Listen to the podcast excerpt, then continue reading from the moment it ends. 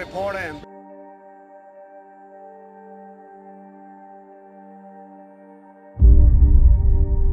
Red 10 standing by. Red 7 standing by. Red 3 standing by. Red 6 standing by. Red 9 standing by. Red 2 standing by. Red 11 standing by. Red 5 standing by.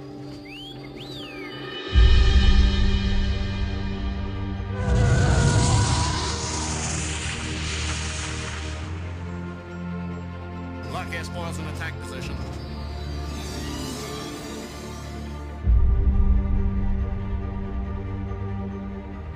It's true. All of it. The Force, a Jedi. It's all true.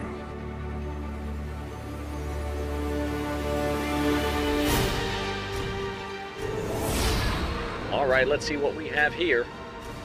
A little flyover here. Let's come around, Red 5.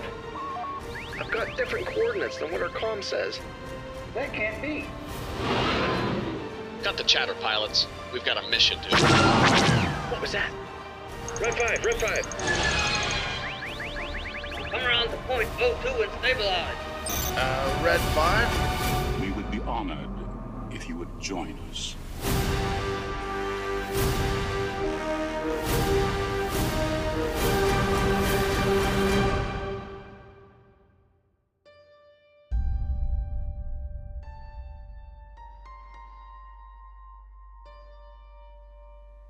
Podcast is part of the Red 5 Network. All right, everybody, welcome to another edition of Star Wars and Beyond. And this week, we are definitely going beyond. We are going to one of my loves. We are talking Dungeons and Dragons. So I started way back in uh, 1989 playing this game.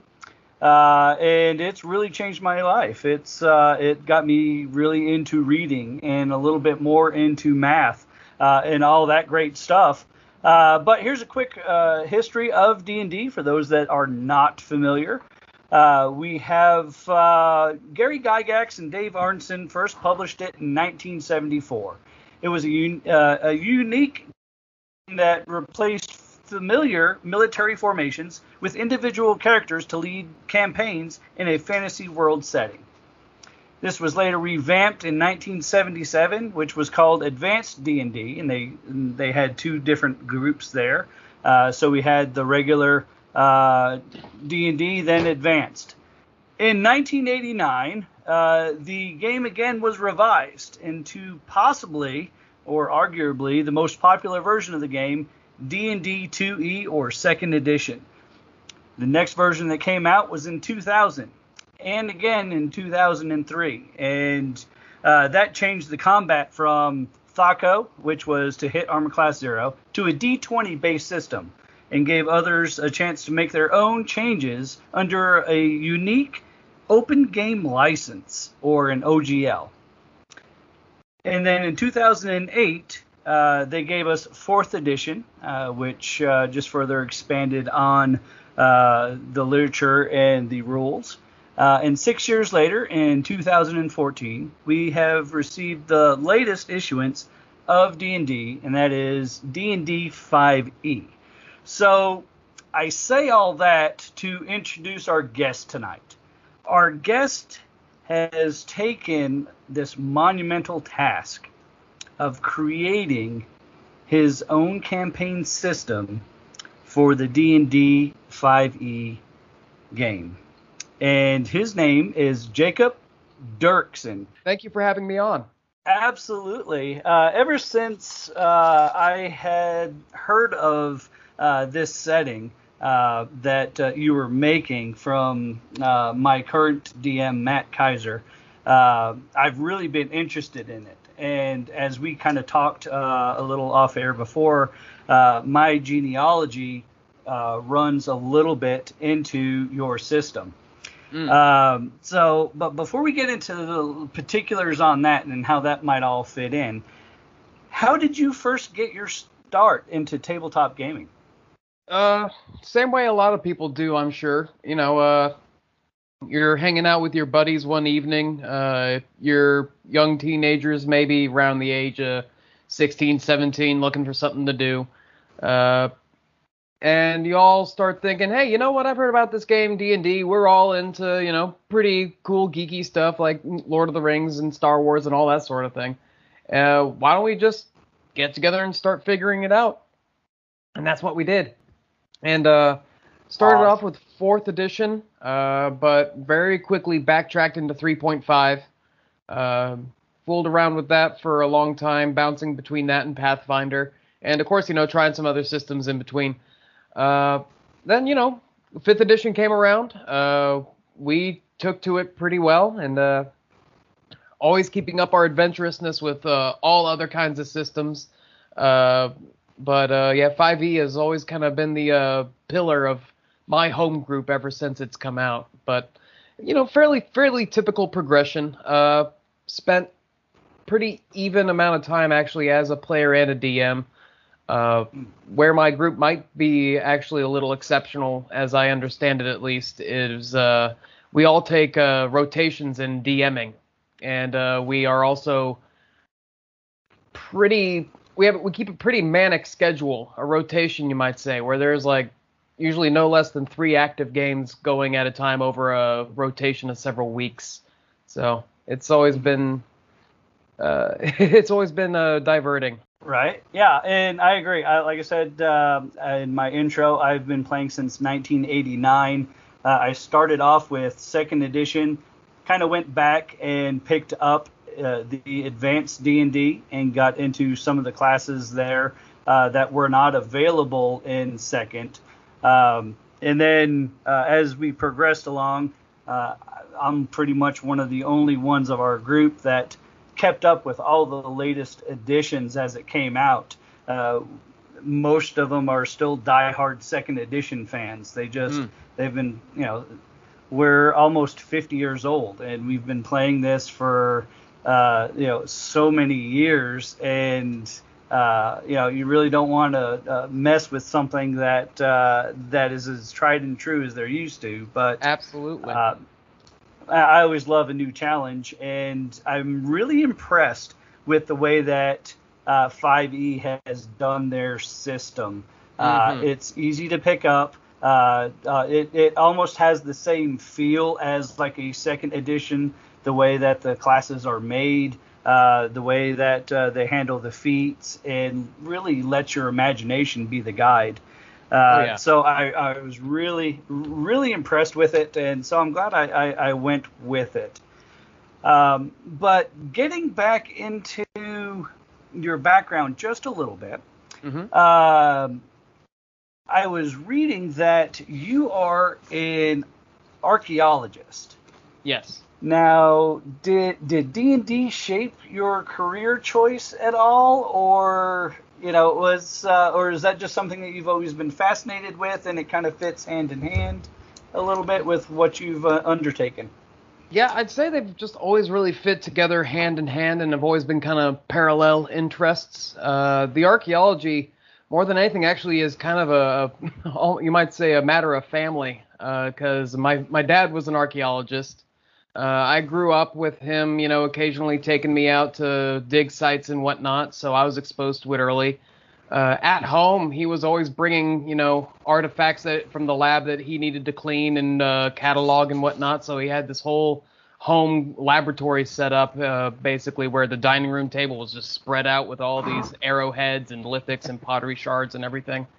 And uh, you know, and just uh, all of the media that uh, he, had us consume that he showed introduced us to when we were kids was uh, always like very historical and based in uh, an exploration of culture. Like that that sort of fascination was just really cultivated around the house you could say. So that's where uh, the the whole archaeology thing came from. It just kind of seemed like a natural thing to follow in my dad's footsteps. And uh, I should also mention my dad is also uh, a part of this book. Uh, it's his uh, woodblock prints that you might have been admiring on the demo PDF so far. He is also a very accomplished yes. carpenter, having carved the wood blocks for that himself. But uh, yeah, the uh, the D and D uh, came along just kind of as you know a natural consequence of being a geeky guy. You know, uh, I guess again thanks to my dad because uh, he you know like you know when I uh, you know uh, read the uh, the Hobbit and Lord of the Rings to me as a kid for bedtime stories, like since I was real little, like when I was still too young to even understand what was really going on in those books. Uh, he would like you know bust me out of school uh, every time that uh, one of the three Lord of the Rings movies was premiering in the theaters, and we would play hooky and go see that. Mm. So it's just always been kind of this, uh, you know, uh, just this whole melting pot of influences. Uh, and yeah, mostly from my father. Now that I think about it. well, that's cool. I mean, uh, you know, it's uh, when I was reading it, and um, uh, I believe it was in the preface of the book. Uh, I was like, well, let's see, was it D and D? Was it because I didn't know that your father was an archaeologist as well? I was like, well, was it Indiana Jones or you know? Because I've I've oh, actually oh, Indiana met somebody Jones is a big part. yeah, yeah, yeah. When I was a little and, kid, when I first. Like, when I when I uh, when my dad would go away on digs when I after I had first seen the Indiana Jones movies, I was still a little kid and I thought, or being an archaeologist meant that he was off fighting Nazis. That's awesome. So, when did you first realize that you wanted to tackle tackle this uh, large task of uh, developing a game se- setting? Uh, I didn't really. I can't say that I set out from the very beginning with that objective in mind. Uh, to be honest, I think more than anything, it was a way of filling time during the, the shutdown. You know, the mm. shutdown that we all went through uh, quite recently. Uh, that's um, what really gave this thing, this project, the spray, space to breathe. You know, gave me the time to work on it that it needed. Uh, so at first, it was just kind of a, it was just a, a first a way to fill time during the shutdown. You know, obviously I was going to be sharing it with my home group and everything. Uh, uh, but somewhere along the way, it just kind of kept on growing into something, and it was honestly, uh, I mean, not to put on airs or anything. A lot of it, really, at the, especially at the beginning, really was a lot the way uh, that a lot of writers will speak about how their books come into being. That you're just kind of swept away by it, you know, and before you know it, you have something on your hands here. It it actually was kind of a callback or a reprisal to my very first attempt at a uh, homebrew campaign way back when I was still a baby DM, uh, like starting out over a decade ago. Uh, still working with, uh, I think we had just moved over from fourth edition into 3.5, and I was trying to get this campaign setting where it was all Celtic influences, you know, not just specifically Ireland like Heroes of Tara is, but including, you know, the British Isles and Gaul and just throwing everything mm-hmm. at the wall there. And it was just, uh, you know, had all the chaotic trademarks of uh, a first timer DM. Uh, a lot of effort spent in the wrong places. Uh, I wrote a whole setting Bible, but you know, the game itself never really uh, amounted to much in my eyes, though it's still fondly remembered by my players even to this day. But uh, I guess yeah, I just kind of started off from thinking, you know, I can do that better. Let's uh, make it more efficient and achievable by narrowing the scope specifically on Ireland because you know not only is that a convenient, very conveniently like self-contained landmass being an island, uh, uh, it is also very conveniently self-contained uh, mythological body uh, as far as you know the source materials that have been preserved and whatnot. So mm-hmm. yeah, it all just kind of came together really. So uh, you you did mention that it was uh, it's an Irish setting. So uh, why did you decide on uh, the Irish as uh, for um, uh, this campaign group? it was a few reasons. Um, I mean, first primarily, first off, the the launching off point is the word I was looking for. Would be just my own temperament, my own interest, really. I had always, you know, been a sort of person to study cultures and mythologies from all around the world.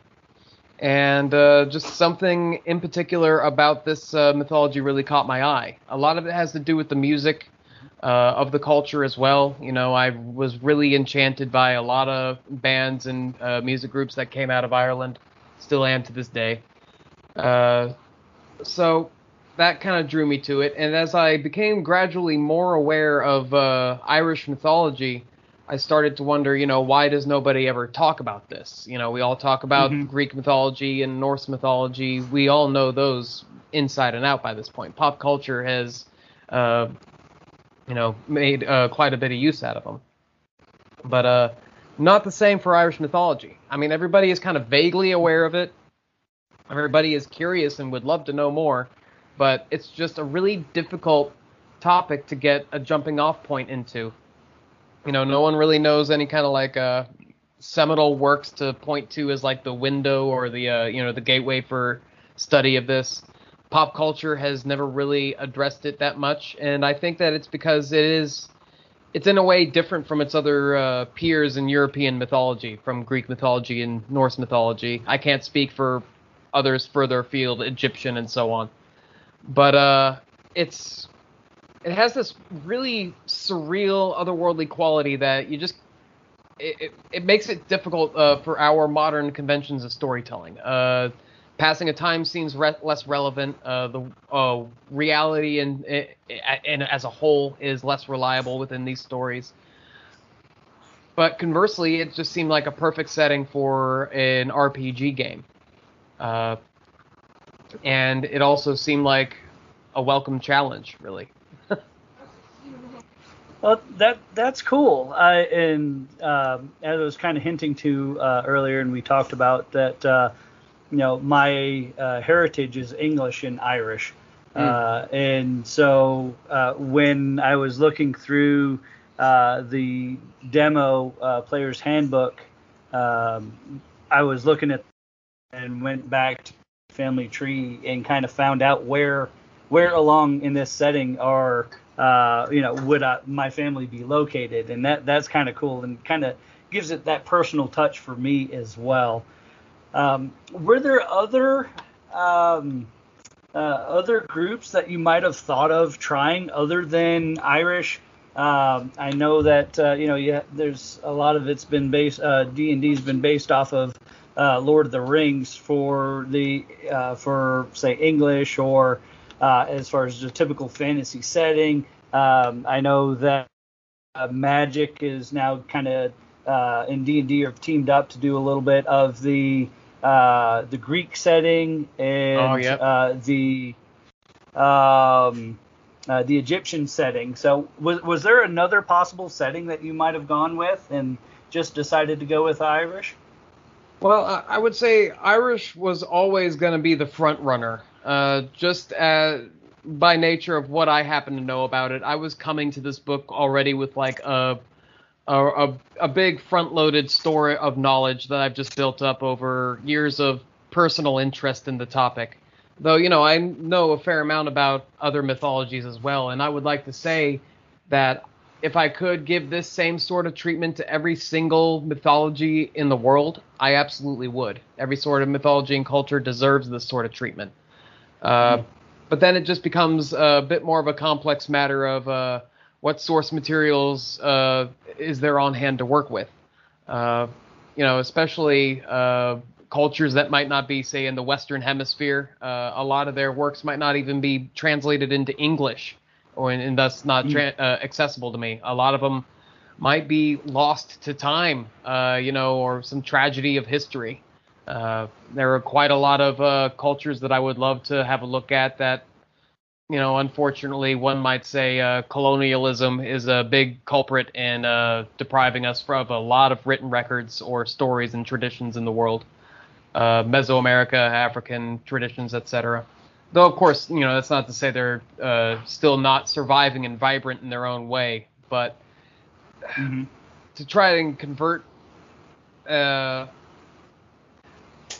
I would say that not every mythology is uh, as fertile ground for a role playing game as another. It really depends on a case to case basis. But uh, the one that I perhaps have had a most kind of concrete concept in my mind, if I were to move on to another one after Heroes of Tara, it would probably be uh, Russian folklore.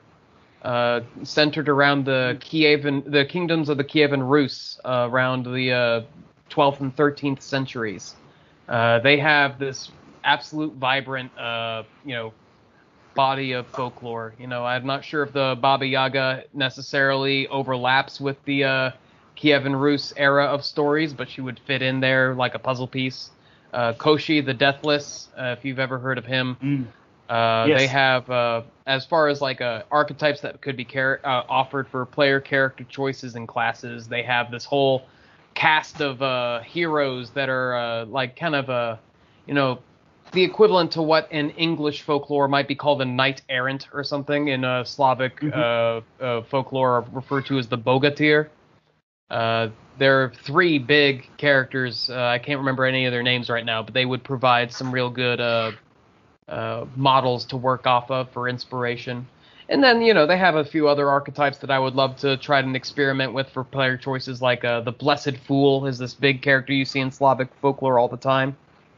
Just this young person who is just kind of like, you know, stumbling their way through an adventure, uh, these mysterious forces that be always seem to be kind of looking out for them and whatnot. It's it would really lead, lead to some interesting gameplay choices. But uh, so yeah, I'd say that's Slavic folklore right now is the front runner for me. Uh, if I were to find any other setting. Awesome. Um, so I know that we kind of uh, hinted around and you kind of talked about it a little bit on, uh, you know, you kind of started this when you went back to 3.5 uh, with the idea in mind. Uh, how long has has this uh, Heroes of Tara been in development? Well, uh, yeah, I'd say it started a little bit before the shutdown, though. You know, earlier I did refer to the fact that it really kind of had its uh, greatest uh, growth period during all the free time uh, provided by the shutdown.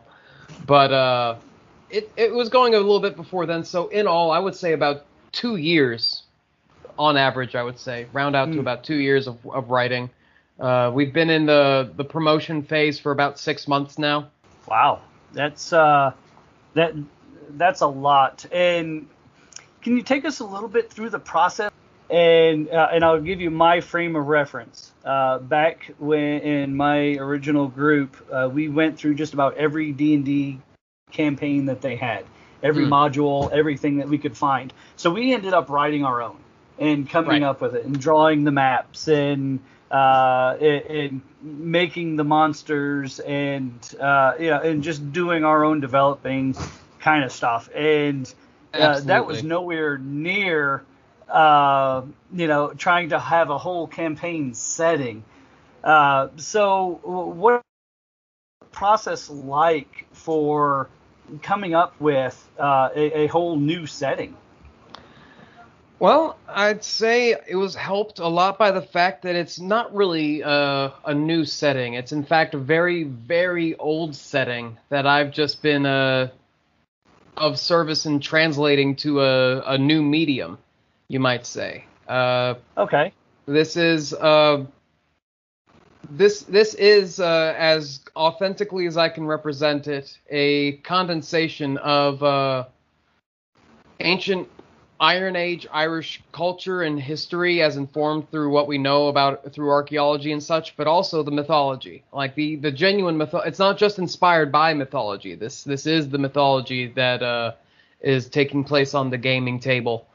And uh, because of that, I basically was uh, very fortunate to have access to all sorts of source materials, original sources, and written records in the, the mythologies themselves. And what I would do is I would uh, just go through the stories bit by bit, and I would be on the lookout for, uh, let's say, if I'm looking for, uh, the big part was classes. I was I, I would uh, refer to the heroes, the main heroes for the archetypes that they provide. Like I was talking about how I would refer, I was talking about the Bogatyr earlier in the Slavic uh, speculation. Uh, we in Irish mythology we have these big uh, heroes, just like how in Greek mythology there's Achilles and Hercules and Odysseus. In Irish mythology there is Cuchulainn and Finn McCool, and uh, many others besides. And uh, you know, they these guys are known for superlative qualities and deeds, and uh, the stories go to great lengths in detail to uh, describe what these guys are capable of, what they achieve.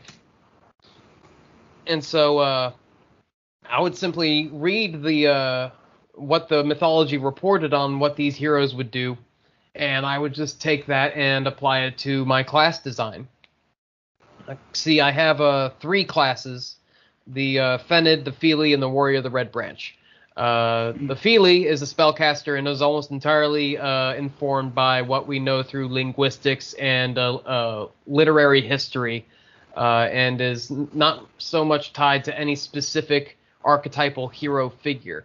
But uh, the Fenid and the Warrior of the Red Branch are respectively based directly off of Finn McCool and Cuchulainn. So if I would be reading a story about Cuchulainn, it would say, and he performed his salmon leap and leapt across the uh, chasm and stuff like that. And I would say, okay, salmon leap, that's something Cuchulainn can do. Well, Warrior of the Red Branch has salmon leap now. I need to come up with a way to represent this deed of, uh, you know, being able to leap great distances. Uh, uh, or like uh, say for uh, Finn McCool. Uh, Finn McCool is the commander of a, uh famous warband known as the Fianna, and the Fianna are known for uh, their very stringent entry tests. They they tested every applicant to join their ranks with these three tests, and uh, these tests would basically uh, prove that they were capable of great feats of agility and such, and skill on the battlefield and speed. And so I would design the Fenid class to re- reflect that. They have features that are directly named off of these tests: the stick test, the thorn test, the hazel and oak test. And uh, for each of these tests, like one of them, the thorn test, uh, they, it is very specifically described as uh, the applicant had to run through a forest with a thorn jammed into their heel, and while they were running, they had to be able to catch that thorn while their foot was up in mid stride and pluck it out of their heel, and they could not stop to do this because they were there were other Fenid immediately right behind them that would catch them and beat them mercilessly if they were caught. So these guys they had to run and like jam this thorn into their heel with every stride and try and catch it with every uh, upswing of their foot. And uh, the way I interpreted this for the Fenid was okay, so they're running. This test required them to run with a thorn in their foot. Obviously, this gives them advantage or a perk to uh, navigating difficult terrain. So uh, gives them a perk for navigating difficult terrain. Another quality of well, they had to ha- really be dexterous to snatch this thorn right out of their the the underside of their heel in mid stride without breaking uh, any rhythm or stride in their movement. So they had to also be really. They could all, probably also snatch other things too. So give them this uh, quality that allows them to reflexively deflect an incoming blow, uh, snatching the thorn, so to speak. So that's basically my philosophy that I've followed throughout, uh, and that's just for designing the uh, the classes. Uh, the races were a bit more easy as the mythology itself does uh, present the three class, the three races or tribes rather that I've used here quite clearly and uh, gives them all very generous stage time. The Aishi, Firbolg, and Gael. And then, you know, it just goes on down from there. Like, you know, what can I research about Irish mythology or culture today? What can I just read and dive into until something catches my eye? And if I see something that sounds really cool, that's awesome. How can I fit it in? It's just, it, it, it was never a, a, a, a precisely guided or pre-planned sort of process. It was very much uh, me just kind of jumping into the source material and seeing what I could find because there is not a piece of this game that was not designed without precedent first provided from the source material. I didn't make up anything out of thin air in this game. Every single thing in this game is inspired from some original, authentic piece of history or mythology or something. And uh, oftentimes I would have uh, this idea of, oh man, I have this idea for a character class, and I can just see the concept here because of this one seed of uh, a concept here that I found in the uh, source material.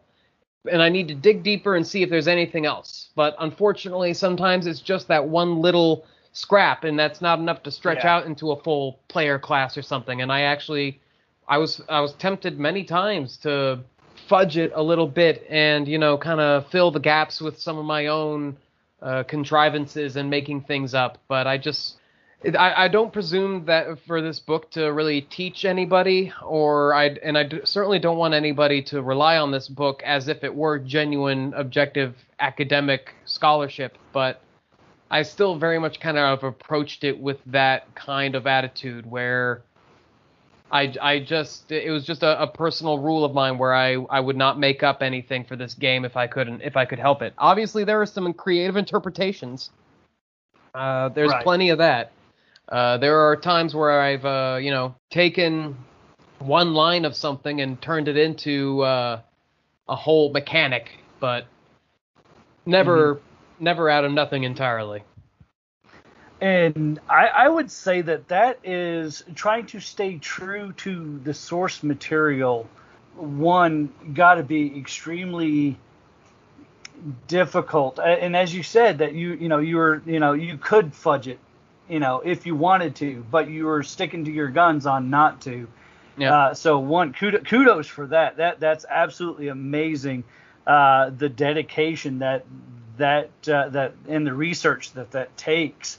Um, you know, it's oftentimes I'll write a little short story off of you know a little doodle that I do, uh, Mhm. or uh, you know just uh, I'll see um, you know a, a ring from coffee it'll spill on my you know a paper or something i'm working on my desk and i'm like oh that kind of looks like a map well who would live there and and in my mind i have all this and it's i can completely make up and bs my whole way through it because i don't have to stay true to anything. It's just my Mhm. mind just working.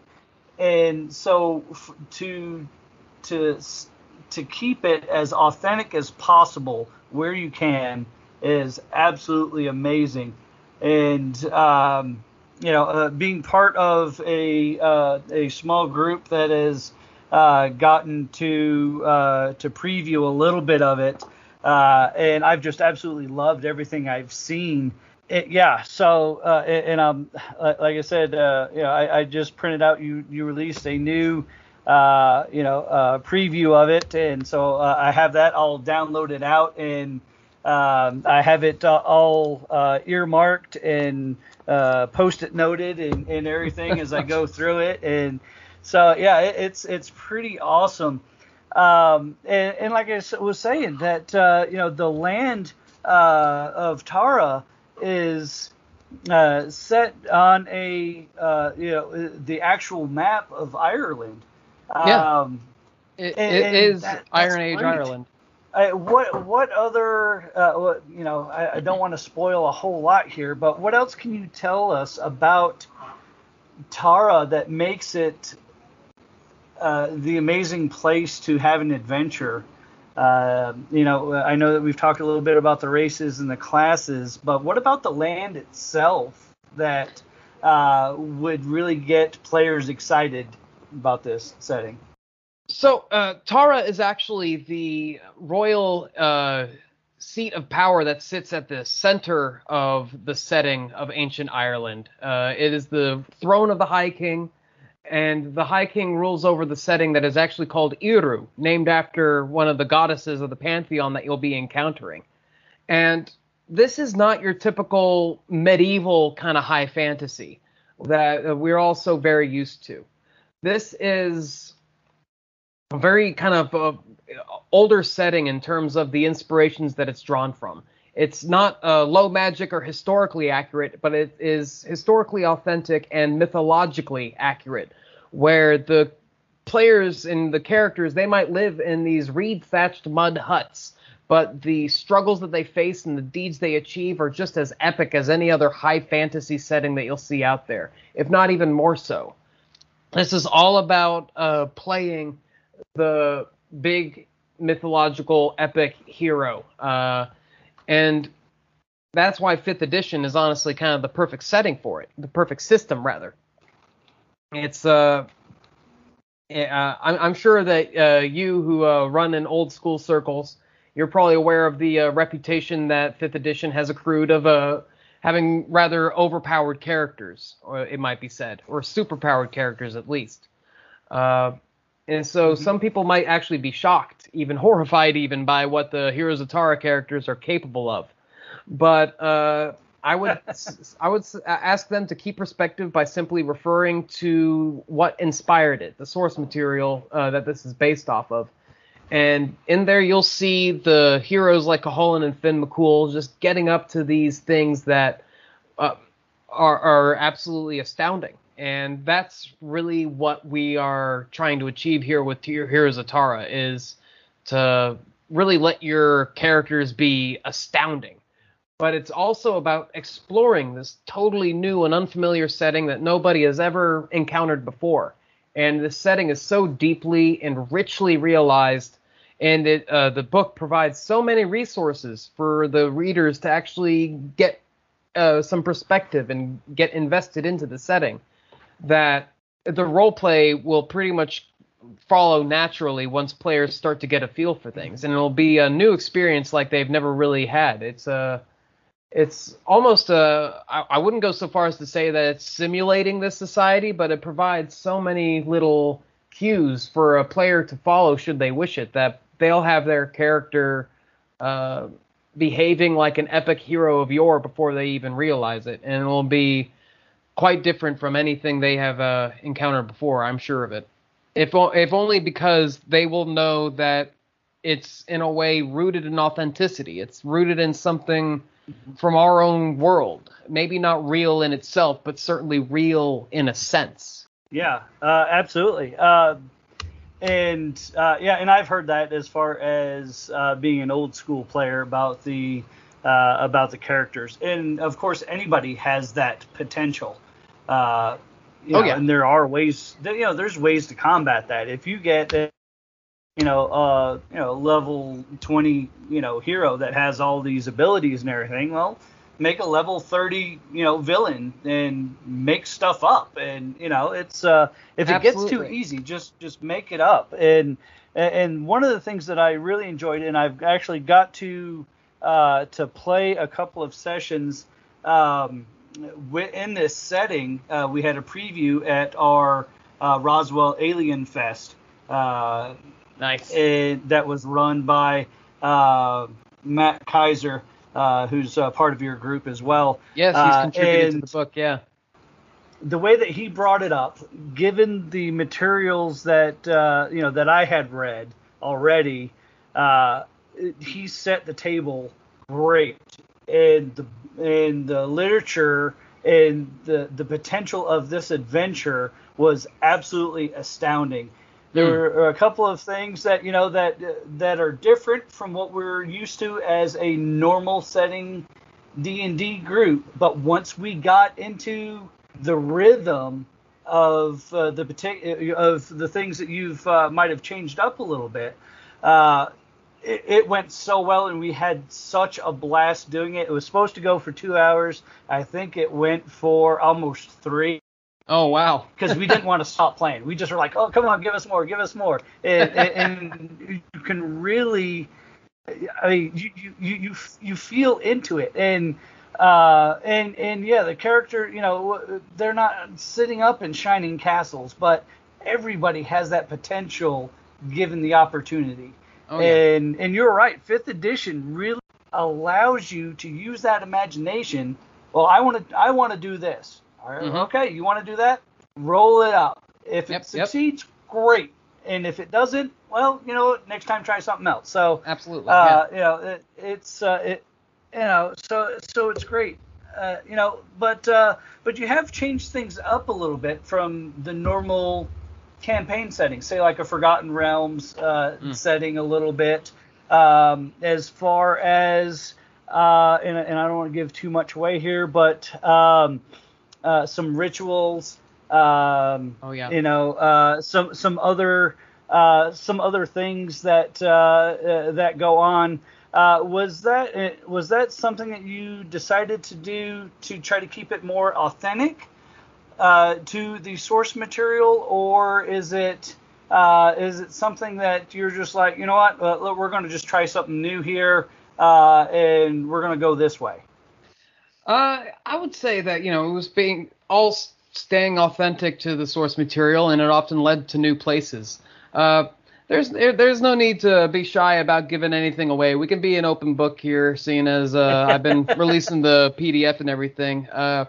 I could guess that you might be referring to, let's say, a good feature to describe what you're getting at would be uh, the headhunting mechanic, right? Uh, that's that's Yes. some That's not something that anybody would have uh, encountered before, and it's uh, pretty gnarly. It's uh, probably the most extreme part of the book, uh, and some people might not find it to their tastes, and that's okay. We do provide a little note in there that tells them how they could very easily make it without uh, the gnarliness. But so yeah, essentially headhunting. Uh, as some people might be aware, ancient Celtic cultures uh, in warfare did practice the collection of trophy heads in combat.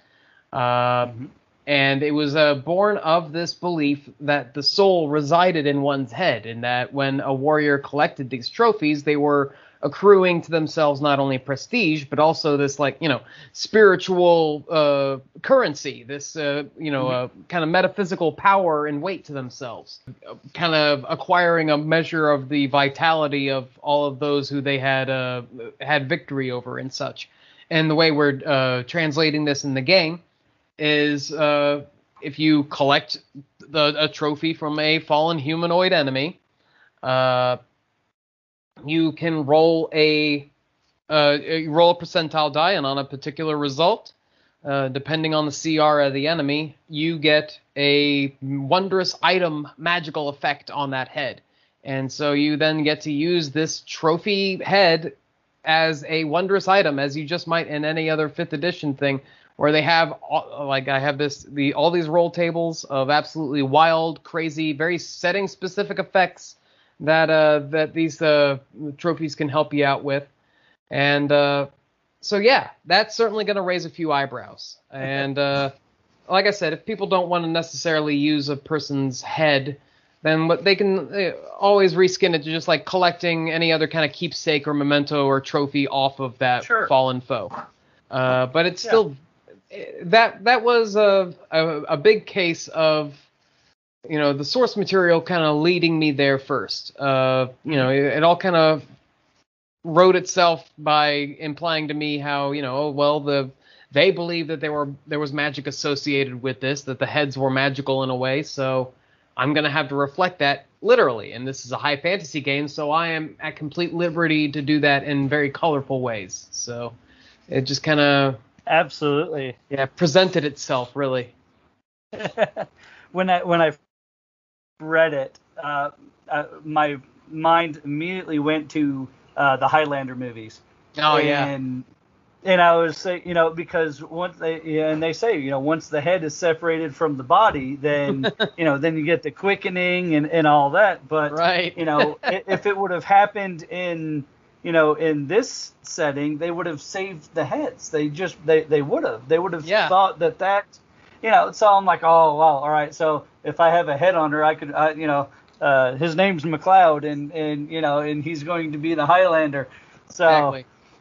you know so and and i was like wow that that is just uh, and yeah the the thought behind it is uh it is really cool and it, it but yeah this this whole land will take you to a lot of uh different places that uh, might seem familiar. You might have gotten a nugget here or a nugget there Mhm. in something, and then you have you you get to see like almost a, a truer background of it. And like I said, you really get sucked in.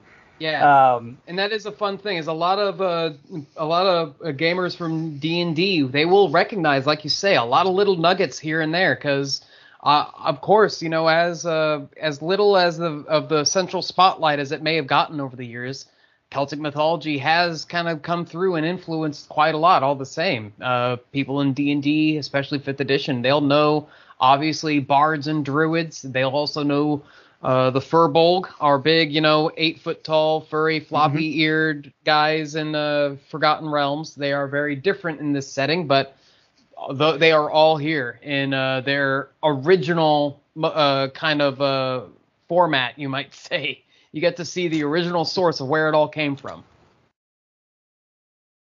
That's that, that's really cool.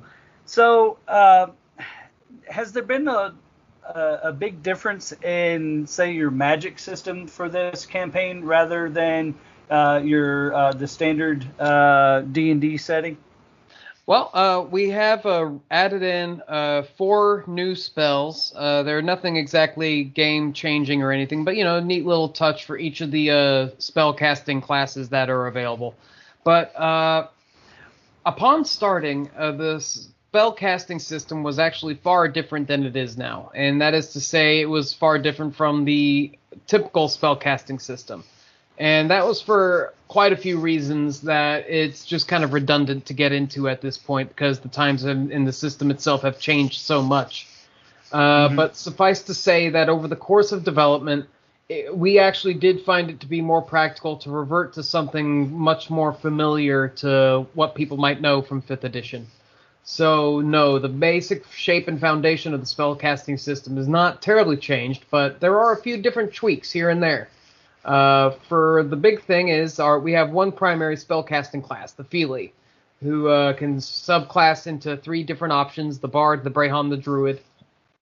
And what's interesting is actually they only have cantrips up until level three. For level one and two, just cantrips, and they uh, get their spellcasting and their access to a spell list at third level with their subclasses actually. So the subclass choice is far more relevant uh, to the outcome of your playstyle. And then also for the Feely, uh, we have uh, spellcasting skill checks, uh, which you know I think they do add a little bit of flavor uh, to you know make it feel a lot more tangible that you're like performing a ritual and invoking the powers. But it's we didn't just put those in just for the sake of having them. They are actually Right, right. they provide a challenge so that the to give the a player an opportunity to gain a reward, which is uh, invocation points, which are very much like sorcery points. If anybody's ever played a fifth edition sorcerer, and that's something about how uh, all of our classes actually have a point management system. They each get their own unique point resources and their own ways of uh, scoring those points and how to spend them and such. Uh, but that's that's a big part of spellcasting for the Feely. And then you know we have such things as making uh, ritual casting a bit more of a demand with uh, actually having to perform some or you know give some kind of sacrifice. Doesn't necessarily have to be a living animal sacrifice. That the players aren't into that, though that would be authentic. It could also just easily be uh, an an item of a particular amount of worth. So, you know, little little role play things like that. We we give some items that uh, help out with uh, spell casting in unique ways that haven't been seen before. So it's a lot of uh, like I say, the foundation's not different, but we've we've added a lot of dressing in in a lot of different ways here and there, a lot of little accents. That's awesome. Uh, yeah, it's uh, I yeah during our campaign that uh, we did, I actually surprised uh, uh, Matt with a yeah the ritual for oh I can't remember it was called uh, Death Ball was the Oh yeah, yeah. Yeah, and so I, I managed to uh, procure one of those, and it, it was uh, it was the ruin to his uh, uh, boss, but we kept playing anyway. Uh, and yeah, it, it, it was uh, it was so much fun just to uh, see, you know, uh, they they've kept the same type of magic from almost the beginning to you know, uh, fifth edition. Oh Uh, yeah, they it's might still have the old added a couple fancy and of magic new- system. Yeah. So and and then the the dressing that you put on yours just makes you want to dig into it a little bit deeper. And it's like, ooh, what's this? Oh, what's that? Ooh, ooh, Yeah. I want to. I I can't wait to try this now. And and- that's that's something that the players are just are to absolutely love and eat up. Uh, they're going to see all this uh, all this dressing, and they're they're not going to be able to get full. They're just going to want to just keep trying and trying and trying. so, yeah, it, it's great. Um, so, and I know that you said that uh, you know you're on the promotion side of this uh, now of uh, Heroes of Tara. Yep. Uh, so, um, and I know that you put it on Kickstarter. Tell us a little bit about that. Well, first off, the Kickstarter is going phenomenally. Uh, we have, I believe, about 23 days left to go, uh, and we were funded within the first 24 hours. Uh, we hit our 10,000 uh, minimum funding goal. which is just amazing. Absolutely blows away all of our uh, greatest expectations. Uh, it seems that we are actually really batting above our weight right now, or swinging above our weight, however that goes. I'm sure I mixed up a few analogies right there. Uh, hey, it works. yeah, you, you, get what I mean. But, oh yeah. Uh, yeah, it's so it's been going amazing. Uh, we actually also just reached our first stretch goal earlier today. Uh, hit the 16,000 mark, which now ensures that this game will actually be uh, receiving its own specifically designed character sheet with all of the special little uh, qualities that uh, just make this game so different and special, laid out there very easily and accessibly for the players to uh, have access to. And I will also now be uh, including with the book uh, nine pre-built characters, each of them at uh, various increments of levels, so the players can just pick up and go, you know, quick and easy at any level. So you know, a nice little humble start for our first uh, stretch goal, but uh, we got some more exciting stuff coming up right around the bend here. Our next stretch goal of 24,000 is going to be a new tribe, a new race, where I am adding in uh, what will be called the Doinashi, uh, but that is that's a, a Gaelic term, uh, but essentially will be what we have now are the Aos Sí for our Fey-like people, and they are most comparable to elves in terms of all the other kinds of RPG D&D games you have out there. They're you know medium-sized mm-hmm. humanoids, elf-like.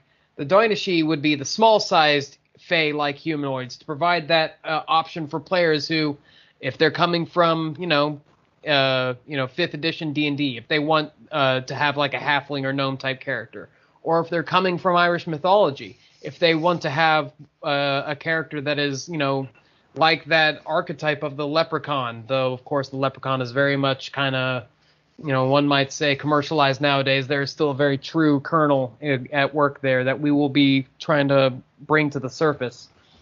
Uh, and again, uh, this will actually be something that old school uh, gamers will probably catch on to uh, as a uh, reminiscent callback to older editions. Uh, unlike the other three tribes, which use classes, the Doinashi will actually have its own uh, unique and self-contained and highly customizable character progression system. So it's like the old, it's like the those old systems where you know the dwarf and the elf were like their own classes as, as well. Mm-hmm and that's that's to reflect yeah. that you know whereas like the Aos Sí they might kind of they, they might uh, you know uh, live alongside human beings and kind of live that human lifestyle and build human style cultures that a human being can understand. The Doinashi are very much more these creatures of abstraction. They're these people who very much live on that edge of the other world, who don't even necessarily kind of keep an actual functioning society as as we know it because it's not really required by them. You know, they have other mm-hmm. ways of getting by. They're very magical and ephemeral beings. And so the way I've been characterizing these uh, these folk, it would be very difficult for me to imagine them just kind of going among humans and picking up one of these careers as a class as like any of the other characters. so they would very much have their own unique progression where they are you know the players are getting their selection of all these unique phase and fey tricks and illusions and enchantments. So that's what's up mm-hmm. next on the Kickstarter if we can hit it, and I think we will because it's just been phenomenal so far. Oh, we and will. Uh, we'll big get, credit we'll goes to our promotions guy Daniel. yeah, I've had a lot of good conversations with with Daniel. Uh, but speaking of the team, did you want to give any uh, shout outs to uh, to the people? I know that you mentioned that your father uh, was working on it as well. Um, uh, anyone else that you'd like to to promote here? Oh, I mean, if yeah, if I could just go down the list, heck, if you're, you know, if you would allow sure. me, every everybody who's been involved so far has been absolutely amazing. I I feel like one of the reasons that this has been so, so successful so far is I've been fortunate enough to uh, bring together some really talented people. So obviously, you've also mentioned uh, your own associate and DM, uh, Matthew E. Kaiser. He is also a uh, a, a, very talented uh, game creator with uh, some published material on DriveThruRPG and other platforms as well. I believe he's made some contributions. for instance, he is primarily responsible for populating most of our feats and most of the totemic magic effects that come with the head hunting mechanic. So big credit goes to him for that, and I encourage anyone to check out more of his work on DriveThruRPG. Then, of course, we do have my father, uh, Ken Dirksen, uh, the absolutely talented carpenter and artist who provides the uh, uh, white, black and white uh, woodblock prints that anybody will uh, immediately notice as soon as they have a look at this project. We've been putting them up front and center. Uh, for good reason. They are phenomenal. And uh, I should also, as an aside, let people know that uh, we will be having direct ink on canvas prints offered uh, uh, to uh, backers who uh, you know uh, make donations at particular levels on the Kickstarter. So just uh, to let everybody know if they would love to have a high quality mythological woodblock print hanging on framed on their wall. Then we have the artist of the amazing co- cover illustration we've had of the raven sitting atop the standing stone there on the cliff above the ocean. It's just a phenomenal piece uh, done by Elvi- uh, Elvira Pawlikowska, uh, an artist from Poland, currently of Sweden, I believe. Uh, phenomenal work. Uh, I can't wait to see what else uh, she can provide for the book. Uh, then we have uh, various character and creature illustrations by uh, Jan Pospisil, who I believe uh, people would very like. And please forgive me if I um, uh, butchered that last name. Uh, he goes on by the online uh, handle of uh, Merlkir, M E R L K I R, and uh, I'm very proud to have uh, brought him onto this uh, project as his work is quite recognizable. And I should say I knew his work since before I even dreamed of publishing. I've actually been a fan of his work for some time from such things as uh, Cubicle Sevens, The One Ring First Edition, or Adventures in Middle Earth.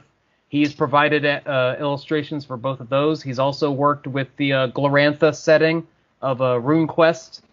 Uh, Ooh. so uh, he's he he's uh, he's a, a an amazing asset to this.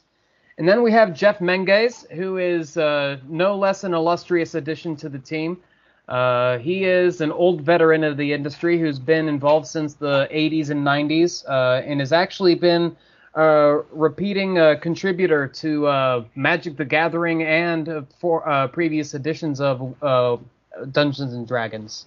So uh, we're I, I'm actually uh, blown away by the uh, credentialed talent that I've been able to attract to this project. And then uh, we have Vincent Pompetti, who is uh, of France, and he has uh, he, his work caught my eye uh, just for its uh, singular aesthetic. It's the watercolor character portraits that we've also been putting up quite prominently on our Kickstarter campaign and elsewhere.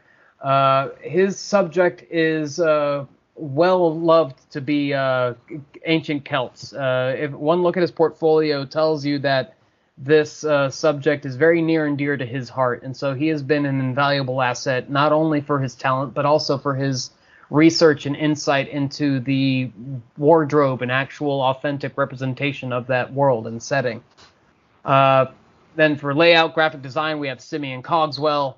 Uh, editors Kate Nascimento and Sarah Jenkins, and of course, again, promotions manager Daniel Nimitz.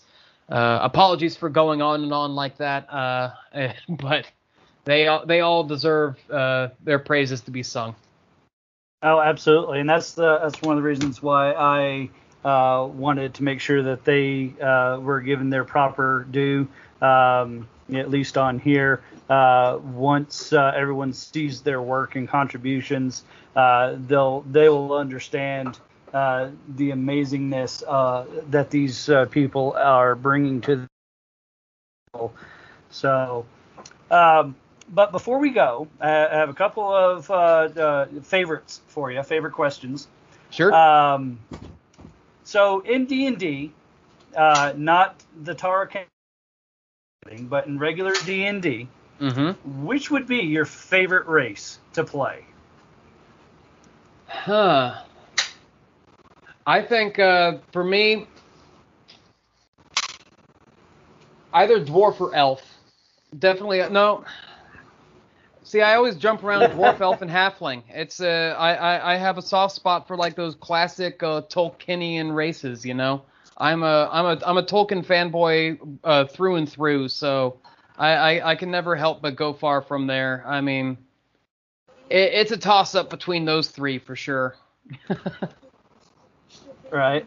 Yeah, and I agree. Uh, in fact, I'm. Uh, we were discussing on where we want our uh, next campaign to go in our local group, and uh, we're going to start back over at uh, level one and work our way up uh, through whichever setting that uh, that Matt decides to go with. And uh, you know, it's I've I have a human wizard. I have a halfling that I have there, and if if he does decide to go with um, the uh, uh, the Tara setting, uh, I have a Feely Druid that I'm Oh, nice. working up. uh, so uh, uh, so yeah, I, I really can't uh, go wrong. Uh, some of my inspiration, uh, I've just started going through the old Dragonlance uh, Chronicles books Oh yeah, yeah. And uh, so I have a, a young wizard that's kind of based a little bit off of Raistlin.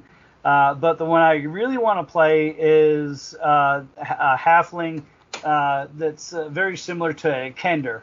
And, Oh, sure. You know, just uh, you know, almost a kleptomaniac by accident, and they don't even realize it. Oh, uh, oops! Uh, how'd this get in my pocket?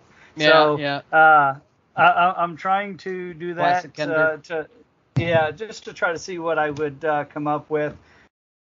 What about class? Is there a particular class you really enjoy playing? I love paladins. I love paladins and just putting every single spell slot I have into smite. Just oh no, I, I I I just you know just uh I mean you know you you can talk up barbarians but honestly paladins smash better than any other class out there as far as I'm concerned. and then they can just you know lay on hands themselves and just keep going. Uh, and it's perfect for the role play too because you are absolutely enabled to be that uh, to be just be that guy who's taking all the hits and getting out there and you know oh man every time i play a paladin i just get into the role so much where i'm just throwing myself into every you know challenge uh like like I it, it just you know with absolute zeal it, it's very liberating to play in a way Oh yeah, I agree. I have uh, uh, an 11th level uh, paladin that uh, that I was playing, uh, and I you know I, I've played him for a while, and uh, when we started uh, with a different setting, I, I kind of went a different direction and had him marry a princess. You know, Hmm. he he entered he entered entered a tournament to become the people's champion. Ah, so nice. uh, and yeah, and um, it's like why wouldn't I? You know, I. I, I am a champion of the people, and Of you know, course. and he, he went and you know tried to found a church and you know and, and all that kind of stuff. And, you know, just had a lot of fun with it. Oh, yeah. Uh, so yeah, I, I really enjoy uh, playing paladins as well. Um, and the last one I had is, do you have like a favorite magic spell or anything? Uh, you know, if uh, throughout your years of playing that you're like, uh, yeah, I'm gonna play a wizard and I have to dust off this tome and learn this spell because this is the doozy. I would say that yeah. Um, I, I know that I just said that paladins are my favorite overall class, but when I want to play specifically a caster, when like casting is the experience that I go for, it's druid that I always go for. Druids are my favorite uh, casting class, and for them, I Mhm. mean, you already have wild shape, and wild shape's fine, but you can get so much more done with polymorph. I, I, I just I, I, I I love uh, Paul. I have seen poly. I mean, it, it's probably not just for me. I think polymorph is probably like the favorite spell at our table. It has become an answer to so many questions and problems over the years that uh, I think everybody just goes for polymorph immediately. I mean, it, it, you can do anything with it. You if you, if you you can transform yourself or buddies for mobility or to give them tankiness. If you need any sort of quality, there is a beast stat block for that.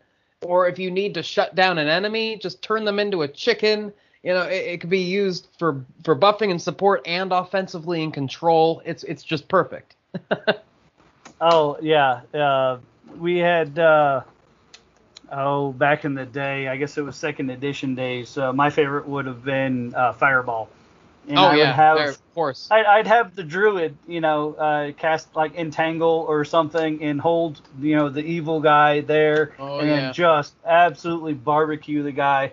Yeah. And uh, so yeah, it's uh, Fireball was always one of my favorites. Just uh, when you're like, all right, I'm casting Fireball, and you ju- uh, the rest of the characters just run away. It's just you know. back out. It's like, wait, isn't yeah, the room too small? Hogwash, we got it. Yeah. But, oh yeah. uh, awesome. Ah. so, uh, well, man, I, I really appreciate you coming on and uh, and talking with me. Um, I'm actually starting a new uh, series uh, for my podcast um, uh, about uh, gaming and D and D and uh, other related things. Uh, and I'm glad that I had you come on first because, uh, man, it's I, I, I could just sit here and talk to you all night about this. Uh, but should anybody have any questions, uh, tell all the listeners where they might be able to find you, your socials, emails, websites, whatever, whatever you want to give out. Absolutely. Well, I can be contacted personally at uh, at Jacob V Duerksen. That's D U E R K S E N at Twitter. Uh, the Heroes of Tara handle. You can also reach me there at Heroes of Tara on Twitter. Uh, but if you want to reach me more directly and with far more certainty, because I usually check this way more than my uh, Twitter, you can send me an email at heroesoftara at gmail.com. And I'll be sure to get back to you within a day or two there. Uh, and I should also say, we have an open uh, and growing Discord community where we're trying to get in as many folks as possible who want to play test this material. We have the full PDF there available for download. You know, and even if you don't really feel like playing, you know, it's just there for discussion and you know all the good stuff that a Discord community is there for. So uh, I'll uh, provide you with a link to just uh, post beneath this video if that's possible, and I would invite Absolutely. uh, I would invite everybody to just uh, come on down. Yeah, I'll I'll, uh, I'll get all that uh, information from you and then uh, be able to put it on there. Um, and uh, it'll be all attached in the uh, in the description as well as the uh, Kickstarter page as well. Um, but yeah, man, uh, Jake, I really appreciate you coming on and uh, talking some D and D and Heroes of Tara with me. Hey, it's been great. Thank you so much for having me on, and uh, you have a great show here. I really appreciate you taking the time to talk with me. Oh, absolutely. All right. So, folks, that's uh, that's all the time that we have for today. Uh, catch us on our episode, uh, and I'll provide more details on that here in the near future. Have a great night. Greetings, listener. Just a reminder that the podcast you just heard is a proud member of the Red 5 Network family. Red5Network.com offers you a great variety of shows you'll be sure to love. So the next time you're itching for quality content, make sure you head over to Red5Network.com. You'll find this podcast along with a whole lot more. All wings report in. It's the Red 5 Network.